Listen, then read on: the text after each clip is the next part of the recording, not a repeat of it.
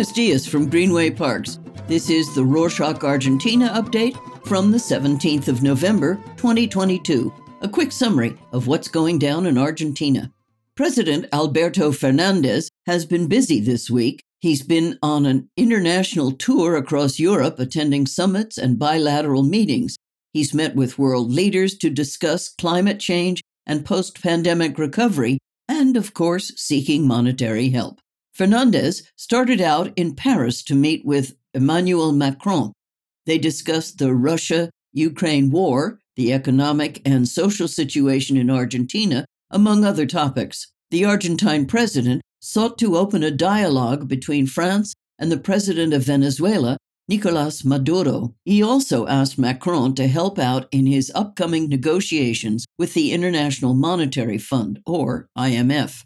On Monday the 14th, Fernández arrived in Bali to participate in the G20 Leaders Summit. However, it didn't start out well. The Argentine president had some health issues and couldn't give his opening speech. He had to be taken to a hospital in Bali as a result of corrosive gastritis. Minister Santiago Cafiero had to replace the president in the first rounds of the G20 sessions and in the leaders' lunch. Fortunately, he recovered in time to meet with his Chinese counterpart, Xi Jinping. Weeks before the summit, Fernández had argued that Argentina and China had an unequal trading relationship, which benefited the Asian country the most. After the meeting on Tuesday the 15th, China stated that they will increase its currency swap line by $5 billion.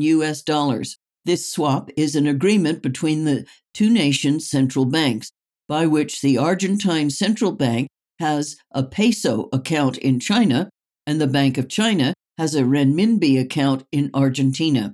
This is one way that Argentina can increase its stock of gross reserves, as it has been excluded from international capital markets since 2020 because of its external debt. Still, in Indonesia, the Argentine president met IMF chief Kristalina Georgieva on Wednesday the 16th to renegotiate the debt. Georgieva said that Argentina should remain on track as its huge efforts are paying off, but that it should maintain fiscal discipline. President Fernández was eager to attend a separate invite-only meeting hosted by U.S. President Joe Biden. However, all other G20 events were canceled after a missile struck on a farm near Poland, and some of the heads of state had to catch a flight and meet in Brussels with the North Atlantic Treaty Organization, or NATO, headquarters. Before joining President Fernández on his tour, Economy Minister Sergio Massa confirmed that the price control scheme for 1,400 products is on its way. He revealed that more than 100 companies from the private sector have signed up to the Precios Justos, or Fair Prices Plan. The scheme, which includes food, beverages, dairy, personal hygiene, and cleaning products, will freeze prices for 4 months. This is just another plan of action to tackle inflation, as Massa himself said that the situation is critical. While Massa looks for solutions to minimize the impact of inflation, Argentine Labor Minister Kelly Olmos implied that inflation is not a priority, but that the FIFA World Cup is. She didn't hide her enthusiasm to see the national team win the World Cup that starts next week and said, "1 month is not going to make a big difference in inflation, but we want Argentina to be the champion." She even remembered the time of the civil military dictatorship and people still celebrating the 1978 victory. Her words, "Reality is inevitable, but in the middle we can celebrate." After her confession, Olmos had to apologize and make it clear that she didn't express herself well and that the ministry will continue to work during the World Cup month. What do you think? Were her words taken out of context? Check for yourself. We're leaving the link to the Merco Press article in the show notes. Talking about the World Cup, the sports ministers of Argentina, Uruguay, Chile, and Paraguay launched the Corporación Juntos 2030, a body to jointly bid for the hosting of the 2030 Football World Cup. This is just the starting point, as they still have to establish an official board of directors, but their wish to hold the 2030 World Cup as a unit is quite strong. Argentina's sports minister, Matías Lamans, said that it is a great opportunity to show these countries' potential to the world and to reinforce regional integration. But that's talking about the future. Let's focus on the present situation of the Albiceleste, Argentina's men's football team. On Wednesday the 16th, the team arrived in Abu Dhabi to prepare for the World Cup. They played a friendly match with the United Arab Emirates. Argentina won 5-0. Although Argentina's team has some big names, Messi, Di Maria, Dybala, coach Lionel Scaloni wants to reduce the pressure the team has, insisting there are no guarantees in football. After winning Copa América and having a 35-game unbeaten run, Argentina is one of the favorites to win the World Cup. Lionel Messi, the team's captain and one of the most cherished players, joined his coach's statement, saying that it is better to go little by little, as all groups are difficult. In other not-so-happy news, fires continue to destroy land throughout the country, despite calls for government action. Forests, fields, and wetlands are completely destroyed by both wildfires and intentional burns. Officials state that there's no doubt that natural factors like lightning strikes and droughts have worsened the problem, but many of the fires are started intentionally for agricultural productivity and real estate developments.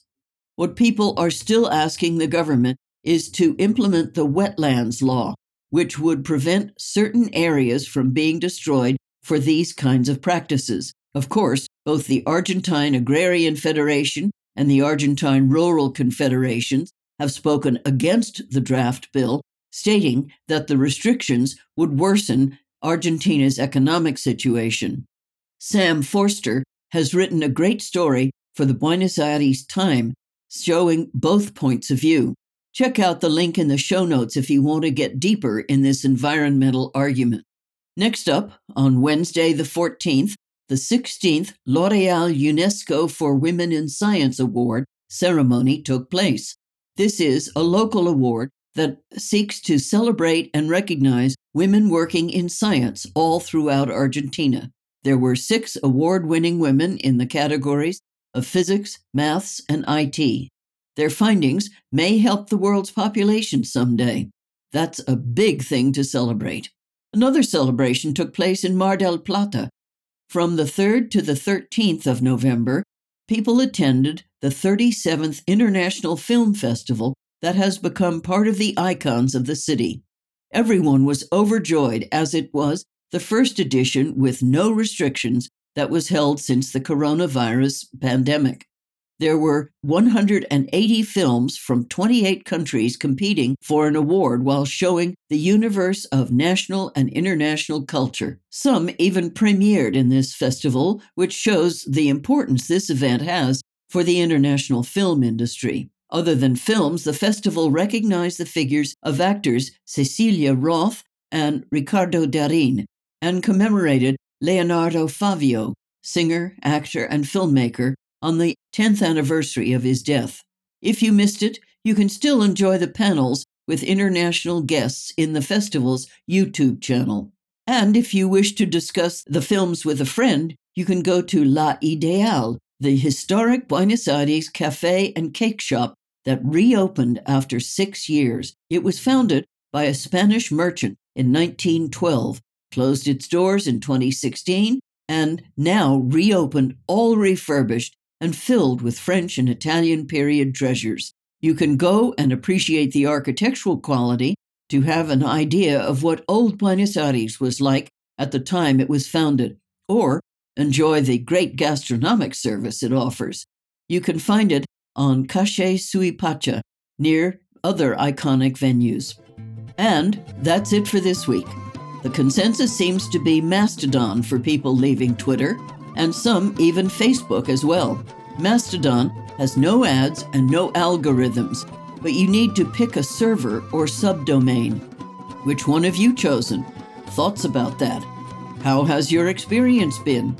And anything else social media related, let us know at Argentina@Rorschach.com.